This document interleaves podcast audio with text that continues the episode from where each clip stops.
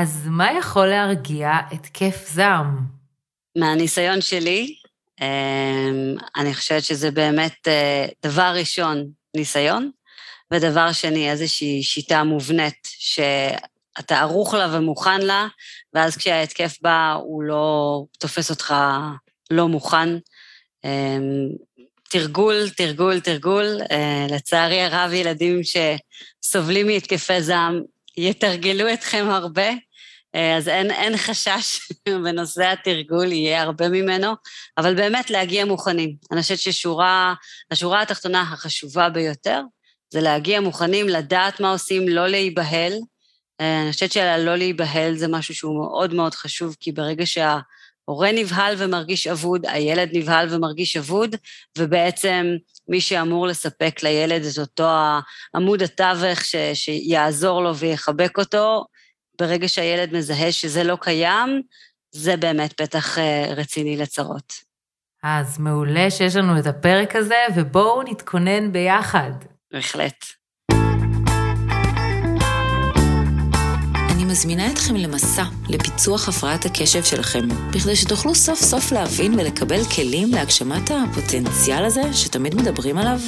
אני דוקטור שירלי הרשקו, מומחית בהפרעת קשב. אני מרצה וחוקרת באוניברסיטה העברית, מאבחנת ומטפלת, מדריכת הורים ומנחת סדנאות ארגון זמן, סופרת ובעלת טור בעיתון הארץ, מנהלת קהילת אנשי הקשב בפייסבוק וגם מגדלת משפחת קשב. הדבר שהכי חשוב לי הוא להעלות את המודעות להפרעת קשב, ולכן יצרתי את הפודקאסט הזה. ולכל המאזינים אני גם מעניקה 10% על הקורסים שלי. יש פרטים בתיאור הפודקאסט ובאתר שלי. ועכשיו, בואו נצלול לפרק. ברוכים הבאים לפודקאסט של אנשי הקשב, בו נותנים מקום של כבוד להפרעת קשב ואת כל המידע המדויק והכלים שיכולים לעזור. להיות ילד וגם מבוגר עם הפרעת קשב, זה אומר שיכולים להיות מדי פעם אובדני שליטה וקושי בוויסות עצמי רגשי. מכירים את זה? אז שתדעו שמחקרי מוח מלמדים שיש אצל אנשי וילדי הקשב פגיעה בחמישה אזורים מוחיים שקשורים בוויסות הרגשי. וגם נפח המוח באזורים האלו הוא קטן יותר בשלושה עד עשרה אחוזים. בעצם יש הנמכה של 10 עד 25 אחוזים בפעילות המוחית של אותם אזורים. השוני הזה במבנה המוח הוא גם קשור בחומרת הפרעת הקשב. ומה הם בכלל הרגשות האלה? רגשות באופן כללי הם הישרדותיים והם מולדים והם קיימים גם אצל בעלי החיים, והם מוקמים במיוחד באזור במוח שנקרא אמיגדלה. מטרת רגש כעס, לדוגמה, היא למנוע אי צדק. אז בגלל שהרגשות הם אבולוציוניים, הם מורגשים בגוף. ביחד עם התחושה בגוף, אנשים מפתחים לגביהם הערכה. זאת אומרת, הם מפרשים לעצמם למה הם מרגישים ככה.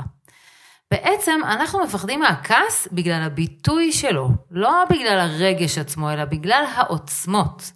בגלל שילדים עם הפרעת קשב מתפתחים מאוחר יותר, אז ממש מבחינה מוחית, נמצא שהמיילין שעוטף את העצבים הוא נבנה באיחור, ולכן גיל 10 למשל יכול להיראות כמו גיל 6, ובגלל זה הם יותר ילדותיים ברגשות שלהם ובתגובות שלהם. וגם באופן כללי בהפרעת קשב, ברגע שהרגש נחווה, בגלל המאפיין האימפולסיבי, הם יגיבו יותר מהר והם פחות יעשו הערכה של הרגש. אז חשוב לדעת שזה לא שיש משהו לא נורמלי ברגשות שלהם, אלא פשוט שהם מרגישים בעוצמה גבוהה יותר. הם יותר רגישים, יותר יכולים לבכות, יותר נטייה לעצב, יותר להיפגע בקלות, יותר להתפרץ. ואז מה שקורה, הרבה פעמים שמתחרטים ומרגישים אשמה. כלומר, יש רגש קשה גם פנימה. הם רואים את עצמם לא בסדר, והדימוי העצמי יורד. ומהניסיון שלי בהדרכת הורים, זה הדבר שגם הכי פוגע ביחסים בין הילדים להורים. אז קודם כל, חשוב להכיר בזה ולהבין ממה זה נובע. זה עוזר להירגע וזה עוזר גם להרגיע. ולאחר מכן יש הרבה דרכים להקל ולטפל, שעוד נגיע אליהם בפרק הזה. על כל זה נדבר ביחד עם יעל חפץ, שהיא אימא קשב לילדת קשב שסבלה, וסבלו גם איתה ההורים, מקשיים בוויסות הרגשי. אז שלום יעל, ותודה שבאת להתארח אצלנו. אהלן, תודה שהזמנת.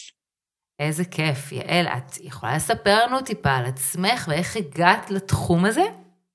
Uh, כן, אני אשמח. אני, אני בעצם התחלתי את uh, דרכי בתחום הזה לא הרבה אחרי שבכורתי נולדה. באמת בגיל מאוד מאוד צעיר אצלה כבר התחלתי להרגיש שמשהו לא לגמרי בסדר, כשהייתה בערך בת שנה. אמ, ובעצם הסיטואציה המיוחדת שבה אני הייתי זה שלא הייתי בארץ. אני ילדתי את שני הילדים שלי בגיברלטר, שזה מקום שהוא בעצם מאוד מאוד רחוק מבחינה פדגוגית מכל התפתחות ועוד תמיכה באשר היא, וכל ההתמודדות שלי איתה הייתה די לבד, זאת אומרת, זה היה די אני מולה. אמ, בעלי כמובן היה שם, אבל הרבה מאוד בנסיעות. וכל מה שקשור לגננות או איזושהי תמיכה של אה, פסיכותרפיסט או, או התפתחות הילד או כל דבר שהיום בארץ הוא, מה, ברור, יש את זה ואת זה ואת זה, ויש הרבה מודעות גם, אז שם לא היה עם מי לדבר ולא הייתה מודעות, ובעצם כל מה שאני למדתי עליה ואיתה ובשבילה, היה בכיתות רגליים כואב משהו, כי בעצם האופן שחוויתי אותה, גם היא ילדה ראשונה, אני אימא טריה, מרגישה שמשהו לא בסדר, אבל שום דבר בסביבה שלי בעצם לא, לא תומך לא בה ולא בי. אמ, ו, וככה לאט לאט גדלנו, גדלנו שתינו, עם הרבה מאוד התפרצויות אה, אה, זעם וכעס קשות, אמ, שבלי, לא, לא כ... לא כמטאפורה, באמת הדהדו בכל השכונה. אני זוכרת, גרנו פעם באיזשהו שלב בבניין, אנחנו גרנו בקומה השנייה, הייתה לי חברה שגרה בקומה השמינית, והיא סיפרה לי שאיזה ערב אחד היא ובעלה ישבו במרפסת, ובעלה שאל אותה, מה זה הצרחות המטורפות האלה? אז היא פשוט אמרה לו, זאת מיקה. אמ, כי לה זה היה ברור וטבעי והיא לא התרגשה, אבל uh, עדיין זה לא היה, זה באמת לא היה קל. אז uh, אני בעצם, רוצה כמה שיותר ללמד מה, מהניסיון שלי, כי אני חושבת שבאמת עברתי את הכברת דרך ארוכה ומאוד... אה, שאני חושבת שאפשר ללמוד ממנה הרבה, משום שעשינו הכל לבד, היא ואני, עד שיבחנו אותה, שהיה יחסית גיל מאוד מאוחר, ומאותו הרגע שיבחנו אותה, שהיא הייתה בת אה, שמונה בעצם כבר, אז באמת נסללה לנו דרך אפילו עוד יותר חלקה, אבל גם לפני זה עברנו איזושהי כברת דרך ולמדנו יחד לא מעט, היא ואני. וואו, זה באמת נשמע הרבה מאוד לעבור, ומפה באמת אפשר לצאת ל... למה זה בעצם כשל בוויסות הרגשי, ו... ואיך זה גם קשור אולי גם ל... לוויסות החושי, כל ענייני הוויסות שהם כל כך בעייתיים בהפרעת קשב, וכשזה בא ברגש אז זה בסופר עוצמה. למעשה, מה זה כשל בוויסות רגשי, מה זה כשל בוויסות חושי ומה הקשר ביניהם. אז דבר ראשון, אני באמת חושבת שצריך להבחין בין השניים, כי יש הרבה מאוד בלבול, הרבה פעמים הורים מדברים איתי אה, על, כשל בוויסות חושי ומדברים על רגשי, והפוך, מדברים על רגשי, אבל בעצם אומרים רגשי, אבל מדברים על חושי. אז בוא דבר ראשון נבחין ביניהם, כי יש הבדל והוא מאוד מהותי. כשל בוויסות חושי זה בעצם חוסר יכולת של אה, אדם או ילד לצורך העניין, אה, לווסת את כל מה שקשור באחד מחושיו. זה ילדים שלמעשה יכול מאוד להיות לא נעים להם לדרוך על חול, כי המגע של החול לא נעים להם, או יכול להיות להם מאוד לא נעים ללבוש יותר משכבה אחת, כי, כי הם מרגישים חנוקים והמגע של הבד לא נעים להם. יכול להיות שהם לא יסבלו בד מסוים, זאת אומרת, לא, אפילו אם זה רק שכבה אחת, הם לא יכולים לסבול, נאמר, איזשהו סוג של פוליאסטר על הגוף, זה לא נעים להם. וזה ילדים שבאמת, נאמר, אני יכולה להגיד לכם שאחד האירועים היותר מתישים שעברנו באופן יומיומי חודשים ארוכים, כשגרנו בלונדון, היה להתלבש לבית ספר, כיוון שחלק מהתלבושת האחידה היה גרביונים, והבת שלי לא הייתה מסוגלת לסבול בשום פנים ואופן את התפר של הגרב על הבעונות. והיינו יכולים להעביר גם חצי שעה רק בלסדר את הגרביון בצורה כזו שזה לא יפריע לה על הבעונות. אז זה כל מה שקשור לכשל בוויסות חושי.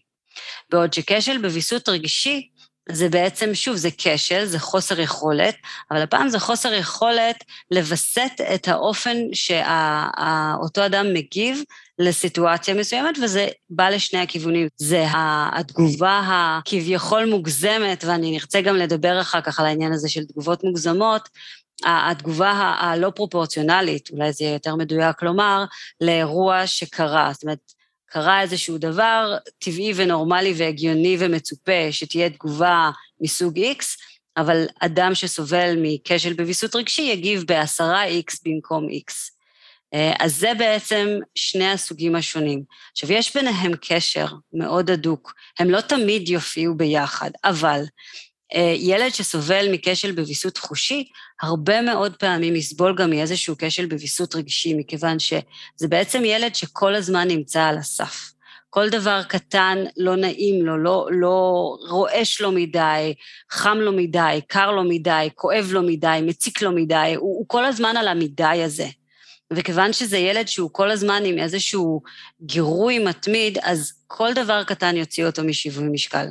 ואם לצורך העניין קרה איזשהו אירוע ש, שבפרספקטיבה קצת יותר רגועה, אולי לא היה יוצא מכדי שליטה, אבל כיוון שהילד בעצם מגיע לסיטואציה מלכתחילה באיזשהו מצב ערעור אה, קצת יותר מדי גבוה, אז זה היה בעצם הקש שהעבירו את, את, את סף היכולת שלו, הקשר בעצם בין ויסות רגשי וויסות חושי, שלעיתים באים ביחד, אבל לא תמיד, כי בהחלט יכול להיות ילד עם כשל בוויסות חושי בלי כשל בוויסות רגשי, והפוך, אבל בהחלט ניתן והגיוני למצוא אותם ביחד, מכיוון שילד שסובל מכשל בוויסות חושי למעשה נמצא כל הזמן באיזשהו מצב אה, מעורער ומעורער.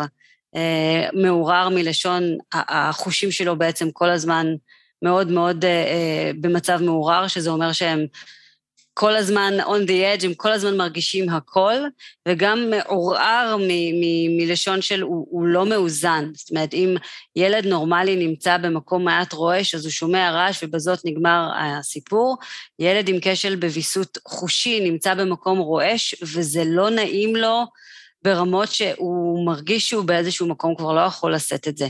עכשיו, תחשבו על אדם, מבוגר או ילד, שנמצא במקום הזה שהוא כבר קשה לו, כבר עמוס לו, ועכשיו גם מישהו קצת העליב אותו, או קצת הציק לו, או קצת הכעיס אותו, אז מפה ועד התפרצוף הדרך כבר ממש קצרה, מכיוון הוא גם כבר שם בכל מקרה, גם עכשיו דחפו אותו מעבר לקצה, וזה בדיוק הנקודות השקה בין הכשל בין הוויסות הרגשי והחושי, שבאמת אפשר הרבה פעמים לראות אותם באים ביחד, והבעיה הגדולה היא שכשהם באים ביחד, אז העוצמות של ההתפרצויות הן אפילו חזקות עוד יותר. ממש, אני באמת חושבת שזה כל כך חשוב לתאר את זה, כי הרבה פעמים זה נראה להורים מהצד שהילד אולי עושה הצגות, או אולי הוא צומי, או אולי הוא מפונק, או, או כל מיני דברים כאלו. אני יכולה להבין אותם שזה נראה מהצד, כי אתה לא יודע איך זה מרגיש ששורף לך בגוף, או שמשהו מתפוצץ אצלך מבפנים, זה... אי אפשר לדעת איך זה מרגיש. אלא אם כן אתה מרגיש את זה בעצמך, ואז אתה מאוד יכול להבין איך זה מרגיש. נכון, נכון. אז איך את באמת הצלחת להבין את הבת שלך ולעזור לה? האמת היא שזה באמת היה תהליך, זאת אומרת, זה לא, זה לא היה איזשהו אה, קסם או איזשהו מטה כזה שפתאום נחה עליי ההבנה, זה היה תהליך מאוד ארוך ומאוד כואב. בסיטואציות עצמן, אני חושבת שזה בעצם האתגר הכי גדול, של לדעת לנהל את האירוע ואת עצמך בתוך האירוע, ובארבע שנים הראשונות של חייה עשיתי את כל הטעויות האפשריות. דבר ראשון, זה מבהיל. דבר שני, אתה נסחף לזה. אתה, אתה באיזשהו מקום, במקום להיות המבוגר האחראי בחדר ו- ולהישאר עם השיווי משקל הפנימי שלך, בעצם גם אתה בעצמך מאבד את השיווי המשקל הזה, וגם אתה בעצמך באיזשהו מקום מתפרץ, ואז במקום להרגיע את הילד, אתם בעצם צועקים אחד על השני, שאני חושבת שזאת הטעות הכי גדולה טעות נוספת זה המיקום הפיזי שלך. זאת אומרת, כשילד מתפרץ אתה לא נשאר לעמוד על הרגליים. אתה לא נשאר לדבר אליו מגובה כל כך רב, ואין מה לעשות כשהם דרדסים שכל גובהם הוא 80 סנטימטר, ואפילו אם אתה לא אולסי פרי ואתה כל כולך מטר שישים ושניים כמוני, זה עדיין ענק. ולנסות להרגיע גוש זועם ממרום גוברך זה לא רעיון טוב. צריך לרדת, לרדת לברכיים פשוטו כמשמעו, ולא מהמקום של הכניעה, אלא מהמקום של להסתכל להם בעיניים, של להיות איתם בגובה שלהם, במקום שלהם, של להראות להם שאתה בעצם חווה את זה איתם, ולא מעליהם, ולא חזק מהם, ולא יותר מהם, ואיתם. זו אחת הנקודות שבהם חייבים להראות את הדוגמה האישית. אם אתה דורש מהילד שלך למנן את התגובות שלו ו- ולא להגיב בצורה קיצונית, אז אתה גם לא חייב לעשות את זה. ואם הילד רואה אותך, בטח ובטח שבהתמודדות מולו, אבל גם בהתמודדויות שלך, בסיטואציות שלך בחיים, אם אתה בעצמך מגיב בצורה לא פרופורציונלית או לא נעימה לסיטואציה, אז איך אנחנו יכולים לדרוש מהם להיות שונים? בסופו של דבר, הילדים שלנו, הם, הם, זאת לא קלישאה, הם באמת המראה שלנו, והם יעשו מה שאנחנו עושים. בעצם נקודת התפנית הייתה באמת, זה באמת קרה ביום אחד, אבל שוב, זה קרה ביום אחד רק משום שהיו לי ארבע שנות ניסיון לפני זה של כל מה שלא עובד, אה, ואז באיזשהו אחר צהריים אחד, עוד פעם התפרצות השבעת אלפים לאותה היום, אה, שהפעם גם קרתה באוטו כשהיא הייתה בתוך אה, כיסא הבטיחות הזה, זה גם היה לדעתי מאוד הכאיבה לעצמה באותו יום, כי היא כל כך השתוללה שלדעתי החגורה מאוד הכאיבה לה. ואני הסתובבתי אליה, בעלי נהג, ואני לא יודעת איזה אינטואיציה נחה עליי באותו רגע, אבל פתאום אני, אני ראיתי את כל הרגשות האלה ש, שגויים בה, ואני רואה אותם, ואני מבינה מה עובר עליה, אבל היא לא. ומה שעשיתי זה בעצם הצלחתי, או התחלתי למנות בפניה אחד-אחד את כל מה שהיא מרגישה. נתתי לזה שם, אמרתי לה, את כועסת ואת כעס מרגישים בלב, ואת מתוסכלת ואת התסכול את מרגישה בראש, והתחלתי ככה ממש לפרק לה את כל אה, מחול השדים הזה, את כל אה, בליל הרגשות שהיא הרגישה באותו רגע, ולהבין שילדה בת ארבע לא יכולה לעשות את ההפרדה הזאת, לא יכולה לראות, לא יכולה להבין, בטח שלא יכולה להכיל את, את, ה, את, ה, אמ, את הר הגעש הזה, שמציף ו, ו, וקשה מאוד להתמודד איתו.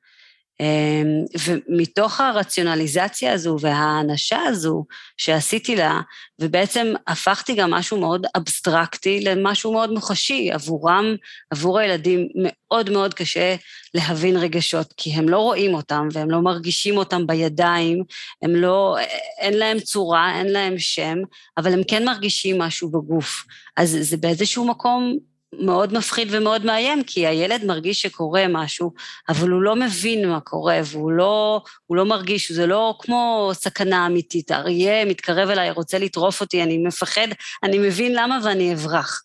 פה אין אריה, ואין שום דבר שמתקרב. יש משהו שאני מרגיש בפנים, שגורם לי להתנהג בצורה שאני לא מבין, וזה הכל עבורם בעיקר נעלם אחד גדול.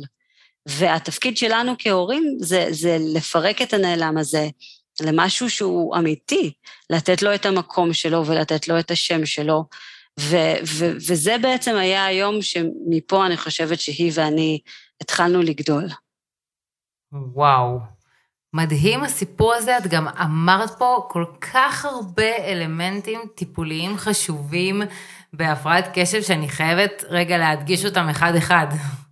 הראשון, והכי הכי הכי חשוב, שאני גם תמיד אומרת את זה, זה המודעות והידיעה. תמיד אה, כששואלים אותי איזה טיפול לתת לילד, אני קודם כל שואלת, הדרכת הורים, עברתם? לא. אז קודם כל את זה, קודם כל אתם צריכים להבין, אתם נמצאים עם הילד כל יום, איך שאתם תגיבו אליו, שזה כתוצאה מהידיעה שלכם והמודעות שלכם, אז זה, זה מה שישודר אליו, וזה בסוף מה שהכי חשוב. אז העניין הזה באמת של המודעות והידיעה, שאני יודעת שלפעמים לוקח זמן להגיע לזה, אבל זה, זה באמת נקודת מפתח.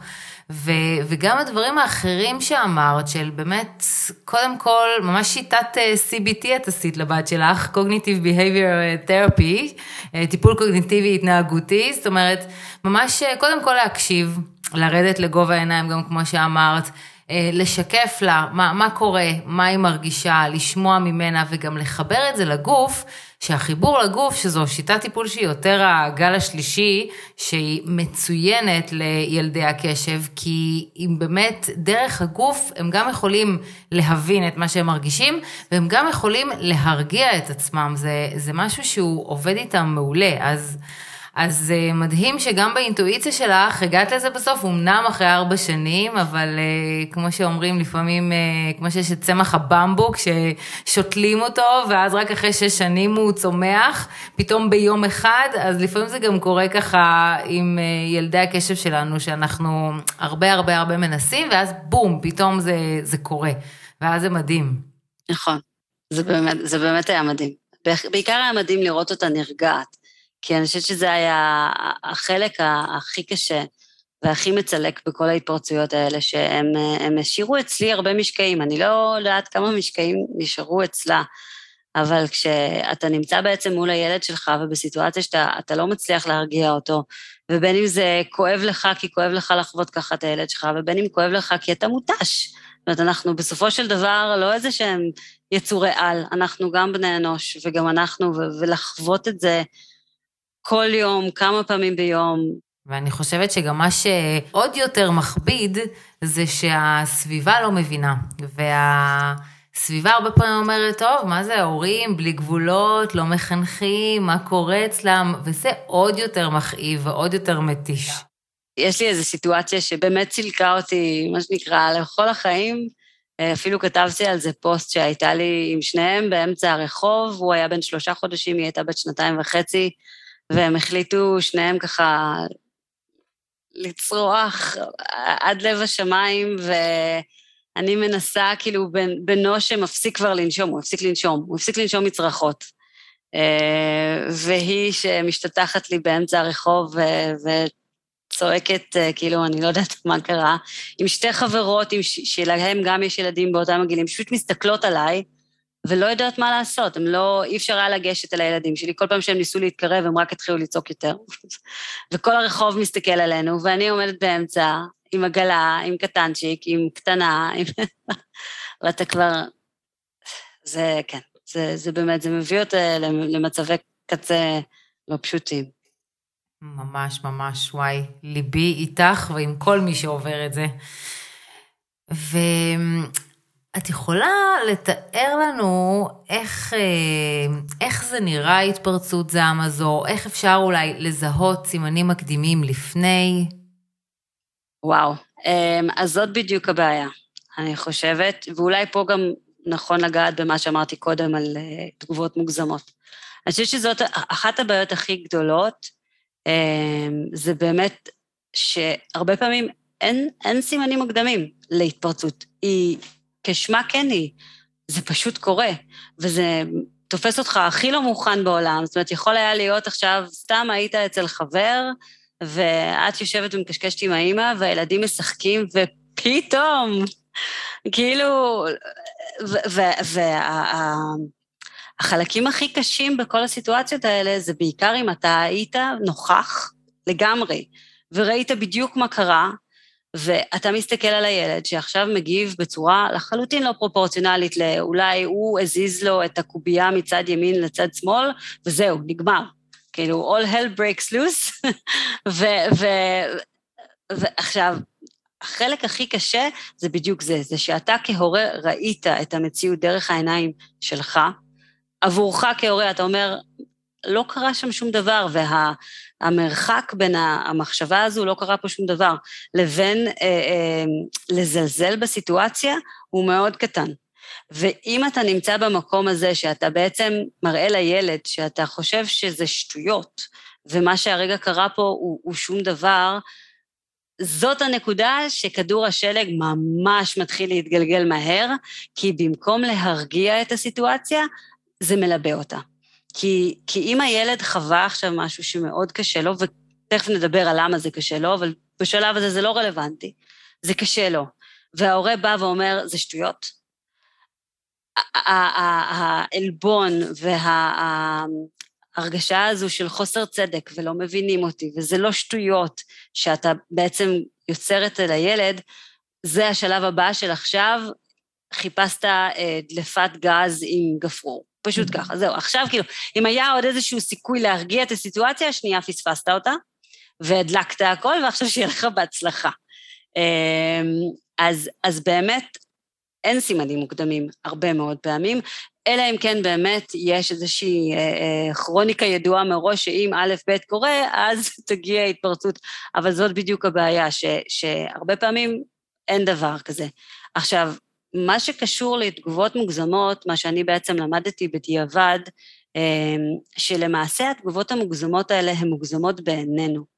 הרבה מאוד פעמים מה שקורה בעצם עם אה, ילדי קשב, הם סובלים מפנקסנות די נוראית, הם זוכרים הכל, ואם איזשהו חבר עשה משהו לפני חודש, חודשיים, חצי שנה או שנה, והמשהו הזה היה הרבה יותר משמעותי, ועכשיו החבר הזה עשה משהו דומה, זה קצת הילד לא יגיב למה שקרה עכשיו, הילד בעצם יגיב למה שהוא זוכר שקרה לפני שנה. עכשיו, לך תזכור, לא החבר מבין את זה, לא ההורה יכול להבין את זה, והרבה פעמים גם הילד לא לגמרי מבין את זה, אבל זה מה שבפועל קרה. אז מה שנראה בעינינו כתגובה מוגזמת, עבור הילד זה התגובה הכי לגיטימית בעולם, כי, כי מבחינתו קרה עכשיו חוסר צדק משווע, והילד עכשיו צריך להביא דברים לתיקונם, הוא חייב לתקן את זה, והוא יעשה הכל כדי לתקן את זה, גם אם זה לצרוח ולהעיף את הגג, או לזרוק צעצועים, או, או אפילו להרביץ. אה, כל דבר הוא לגיטימי בשלב הזה של אה, הניסיון להחזיר את הצדק. עכשיו, התפקיד שלנו כהורים זה לנסות להבין למה הילד רואה בסיטואציה הזו איזשהו איום. הרבה פעמים זה ממש מגיע לרמה כזאת, הילד רואה בסיטואציה איום קיומי, לא, לא פחות מזה. אמ, גם אם בעינינו זה נראה הייתה, נראתה השטות הכי גדולה בעולם, צריך שנייה לנסות להיכנס לנעליים של הילד ולהבין למה עבורו זה היה כזה איום. עכשיו, הרבה פעמים אי אפשר לעשות את זה תוך כדי סיטואציה. תוך כדי סיטואציה צריך באמת, דבר ראשון, לעשות את העצירה הזו, גם שלך כהורה וגם של הילד. שנייה להגיד, רגע, בוא ננשום עמוק שנייה, בוא ננסה להבין. לתת לגיטימציה לרגש, לא ל- ל- לשחרר אותו, להגיד לו, זה לא מה שאתה מרגיש, נהפוך הוא. הילד כועס? להגיד לו, נכון, אתה כועס. זה כבר עוצר הכל. זאת אומרת, ברגע שהילד מבין ורואה שמבינים אותו, שרואים אותו, שלא אה, מתנהגים אליו כאילו הוא, הוא לא שם ו, ומה שהוא מרגיש הוא לא לגיטימי, להפוך הוא, לתת לגיטימציה לרגש, כבר הרף של הכעס, בוא נגיד, עובר מ-120 ל-80, זאת אומרת, עוד לא פתרנו הכל, אבל אפשר, אפשר לפתוח שם איזשהו צוהר לדיבור. ומהרגע שאומרים לו, אוקיי, אתה כועס כי... ולנסות יחד עם הילד לפתור את זה, למה אתה כל כך כועס? ומרגע שאנחנו מבינים למה אתה כל כך כועס, הרבה פעמים גם מגיע הפתרון, אוקיי, אם אתה כועס על זה כי, אז בואו נעשה את זה. וברגע שבואו נעשה את זה, וכל התהליך הזה, במקום ללבות אותו, הוא מרגיע. עכשיו, זה לא כזה פשוט, וזה לא תמיד עובד, ותלוי גם באיזה שלב של ההתפרצות הצלחנו להגיע לילד. והרבה מאוד פעמים אין מנוס, צריך לתת לזה לצאת החוצה, ורק אחרי שהדברים שה, ככה קצת נרגעים ואפשר קצת לדבר, אז אפשר לדבר על מה שהיה, ואז לנסות אולי ללמוד לעתיד, אבל אותה סיטואציה באותה נקודת זמן הייתה כבר קצת אבודה. אמ, אני יכולה להגיד שגם מאיזשהו שלב התפתחותי שלהם, הילדים עצמם כן ידעו להגיד בדיוק מה היה האירוע הקודם, שבעצם יצר את התגובה הכביכול מוגזמת. ו- ומאוד חשוב לי להתעכב על הכביכול מוגזמת, כי, שוב, כי אני חטאתי בזה הרבה. אני בעיניי ראיתי את הילדה שלי כמישהו שתופס את המציאות בצורה מעוותת לחלוטין, לא קשורה בשום צורה או אופן לאמת האובייקטיבית, בואו נקרא לזה ככה, כי מציאות היא הכי סובייקטיבית בעולם. המציאות שלי אינה המציאות שלה ואינה המציאות של אה, צופה שלישי. אה, אבל יש את ה... בואו נגיד את המציאות האובייקטיבית של מה שבפועל קרה. כל אחד ייתן לזה את הפירוש שלו, אבל יש את מה שבפועל קרה. שוב, מהניסיון שלי בערך מגיל שמונה, פחות או יותר, אפשר ממש לעזור להם לפרום קצת את כל הפלונטר הזה אחורה ולהגיד, אוקיי, אבל מה שקרה היום זה ככה וככה. למה את הגבת לזה בצורה קצת פחות אה, אה, אה, פרופורציונלית למה שהיה צפוי? ואז הרבה פעמים היא יכולה להגיד לך, תקשיבי, לפני חצי שנה היא אמרה לי ככה וככה וככה. ושזה גם נהדר, כי, כי אז את יכולה להגיד לה, אוקיי, את באמת חושבת שהיא זוכרת? שהיא אמרה לך לפני חצי שנה ככה וככה וככה, ולך זה עוד יושב בבטן? עכשיו, זה גם יוצר לילדים האלה הרבה מאוד בעיות חברתיות, כי כשהם מגיבים בצורה כזו קיצונית לאיזשהו משהו שהוא גם עבור החבר שעשה, לא התכוון אה, לא לפגוע ולא להזיק ולא שום דבר, ופתאום מתפרצים אליו בצורה כזו, אני לא בטוחה שהחבר הזה ירצה להיות חבר שלך עוד הרבה מאוד פעמים, אם זה כל הזמן יקרה. אה, שזה גם, זה היה בעצם משהו שהיא הייתה בו הרבה, הייתה, היו לה, לבת שלי הרבה מאוד בעיות חברתיות, וזה נבע מזה. אה, באים עם זה גם הרבה שקרים, כי, כי זה יוצר איזשהו כדור שלג, שילד בעצם מרגיש שהוא לא מספיק טוב. והוא צריך ליצור איזושהי סיטואציה שהוא ייראה יותר שווה במרכאות או שלא במרכאות אה, לילדים האחרים. אז הוא מעצים ומספר סיפורים שלא באמת קרו, אה, וכל עוד הילדים קטנים עוד אפשר איכשהו לאכול את זה, אבל ככל שהילדים מתבגרים והשקרים נשארים, והילדים מתחילים להבין שרגע, זה לא יכול להיות שזה באמת מה שקרה, אז פתאום אתה גם נתפס כשקרן על כל שאר ההצהרות שבלאו הכי כבר יש. אמ, וזה באמת אה, תהליכים שככל שמצליחים אה, לגדוע אותם באיבם, כך אה, ייטב לכולם. וואו, זה שוב אמרת כל כך הרבה דברים חשובים. שאני רוצה להתייחס אליהם. א', העניין של ה... לראות אותך, זה אישו גדול בכלל אצל בני אדם, אבל בהפרעת קשב יותר. כי בעצם הילד עם הפרעת הקשב הוא כבר מגיל צעיר מאוד מרגיש שרואים אותו בעין קצת עקומה, בין אם יש לו קשיי ויסות אה, חושי רגשי קשים או לא, בכל מקרה ברגע שאתה עם הפרעת קשב אתה מתנהג אחר, מתנהג אחרת, ו... ואז אנשים מסתכלים עליך אחרת עם עין כזו, לא בדיוק מבינים אותך, בין אם זה ההורים שלך או הסביבה או המורה או מי שזה לא יהיה. ואז אתה ככה גדל בתחושה של, אני לא בסדר, משהו פה לא תקין, הם מסתכלים עליי מוזר, ו, ולכן אם הדבר הזה הוא לא משתנה, לפחות, והכי חשוב, מצד ההורים, אז גם אחר כך אני, אני גם פוגשת אותם בגיל יותר אה, מבוגר, אה, שבאמת אה, עם תחושה כזו של לא רואים אותי ולא לא מבינים אותי, ואז יש גם הרבה יותר פגיעות והרבה יותר רגישות לביקורת, אז כבר כל דבר שאתה אומר לבן אדם שהוא כבר בוגר, הוא, הוא נורא יכול להיעלב או להילחץ, ולמה את יורדת עליי, אבל, אבל מה אמרתי? כי פשוט בגלל המקום הזה של איך רואים אותי, יותר נכון, איך לא רואים אותי. אז באמת, אחד הדברים הכי חשובים לעשות עם ילדי הקשב, זה לתת להם הרגשה ש, שרואים אותם, שמקשיבים להם, ש, שמבינים אותם. אה, וגם אם אנחנו לא בדיוק במקום הזה, אנחנו יכולים, מה שנקרא, להקשיב. זה מאוד מאוד קשה, בגלל זה תמיד בהדרכות שלי אני אומרת להורים, אתם חייבים גם למלא את עצמכם ולחזק את עצמכם בלי קשר. תלכו, תעשו דברים כיפיים, לכו לחוג, לכו לחופשה. חייבים, זה, זה משהו שהוא SOS לעשות אותו, אתה לא יכול להחזיק יותר מדי אה, מעמד בלי למלא את עצמך, זה חשוב לילדים שלכם, זה גם חשוב, ההורים מאוד מתקשים לעשות את זה. אני חושבת שנתנו פה אה, גם ידע, גם לנסות להרגיש איך זה מרגיש, וגם כל מיני כלים שיכולים לעזור. יש עוד דברים שאת יכולה לייעץ, לתת טיפים להורים שמתמודדים עם זה? האמת היא שאני כן רוצה להתייחס לעוד דבר נוסף, שזה כל מה שקשור אה, לכל התהליך אה, של האבחון ובעצם מה שקורה אחריו. אני חושבת ש... הארץ אה, נפלאה ונוראה אה, בגלל בדיוק אותה הסיבה. היא נפלאה כי באמת יש פה ערב רב של אה, מטפלים וטיפולים וצורות שונות של אבחון, שזה דבר ש, שהוא נפלא, בטח עבורי, שאת יודעת, לי פשוט לא היה כלום. אבל באותה מידה זה נורא. כי אני רואה הרבה מאוד הורים שמריצים את הילדים שלהם מריפוי בעיסוק לריפוי באומנות, לרכיבה על סוסים, לטיפולים... שנייה, דקה, תנשמו. אני חושבת שהדבר הראשון זה באמת ההבחנה. לקבל איזושהי הבחנה לא מאיזשהו אה, שאלון שמילאת באינטרנט, אלא איזשהו, איזשהו גוף מוסמך, שבאמת, אם הגוף הזה אמר ככה, אז הגוף הזה אמר ככה, שזה גם חשוב. זאת אומרת, אם בחרתם ללכת לאבחון עם איזשהו גוף מסוים, אז אל תלכו אחר כך לעשות אבחון עם עוד שלושה גופים אחרים, כי סביר להניח שתקבלו ארבע תשובות.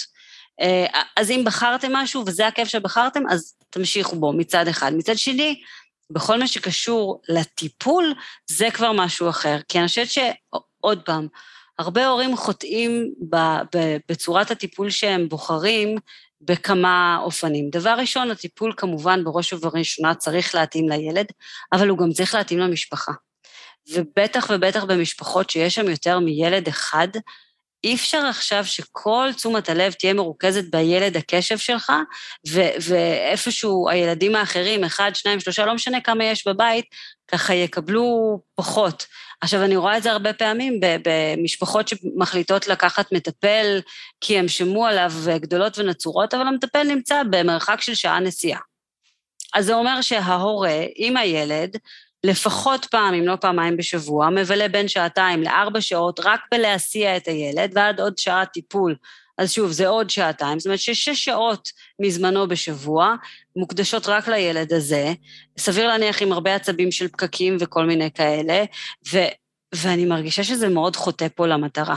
כל כך מסכימה עם זה. באמת, קודם כל עם העניין של האבחון, לא לוותר ולא לחכות. יש קושי, לכו לאבחון, קבלו את ההבחנה, את השם, את ההסבר. כל זמן שמחכים עם העניין הזה, הוא לא עושה יותר טוב. ובאמת, גם לגבי הטיפול, תבחרו אחד, קודם כל, אני באמת גם רואה הורים, גם אה, ריפוי בעיסוק, גם רכיבה על סוסים, גם וגם וגם, אין צורך. אחד מספיק, ומה קורה בעניין ש, שיש קושי ומחפשים טיפול? ששוכחים גם הרבה פעמים לחזק את החוזקות. שזה גם דבר שהוא מאוד חשוב. אי אפשר רק להתרכז בקשיים ולחפש להם טיפול.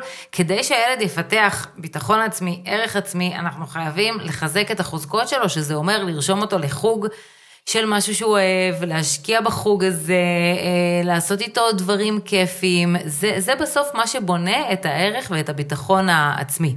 אז כן, לטפל, אבל לבחור טיפול אחד ו- ולעשות אותו, ואני רוצה לציין שיש אה, מספר טיפולים שעוזרים להפרעת קשב, ולא כולם.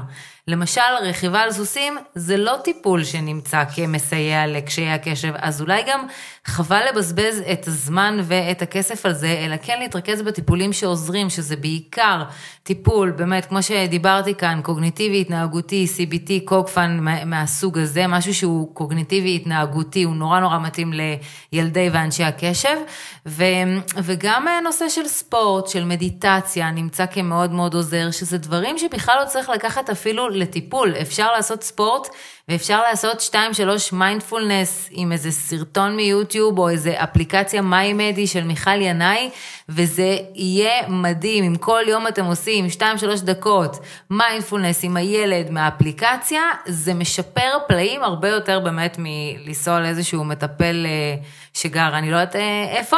והדרכת הורים, הדרכת הורים זה קריטית, אה, כמו שאמרתי כבר, כי אתם באמת נמצאים כל הזמן עם הילד, וזה יעזור גם לילד וגם... גם לכם. אז uh, באמת דברים שחשוב להגיד ו- ולהדגיש, ו- וגם לדעת שלוקח זמן, לוקח זמן להבין, לוקח זמן ללמד את הילד להירגע. Um, הדבר הזה הוא לוקח זמן, כמו שאמרתי בהתחלה, גם מבחינה מוחית, המיילין שם שמתפתח וה, ומנגנונים מוחיים, אני הרבה פעמים אומרת, תחשבו ארבע שנים פחות, הילד בן עשר, תחשבו על ילד בן שש, בגלל זה הוא מתנהג ככה, זה ממש מבחינה מוחית, אה, עדיין לא, לא התעצב לו, התעצבו לו שם עניינים. אז, אה, אז צריך הרבה סבלנות והרבה חיזוקים לכם ההורים וגם לך יעל המדהימה על האימא שאת ועל איך שאת משתפת בכנות הזו, אני בטוחה שאת הורדת פה הרבה רגשות אשמה והלקאה עצמית מאוד מאוד מיותרים. שהורים לוקחים על עצמם, וזה הדבר שהכי עצוב לי פה ו- וקשה לי, כי כל כך אין, אין סיבה אלא, אלא להפך. זה קשה להיות הורים, זה יותר קשה להיות הורים לילדי הקשב, וצריך להכיר בזה וצריך להתחזק מזה. אז מה שרציתי להגיד לך זה המון המון תודה. תודה לך. על כל מה שאת עושה. ו- ועל כל השיתוף שלך, ואני בטוחה שאנחנו עוד אה, נמשיך אה, לעשות דברים ביחד ולהעלות את המודעות, כי זה משנה חיים. אני מאוד אשמח.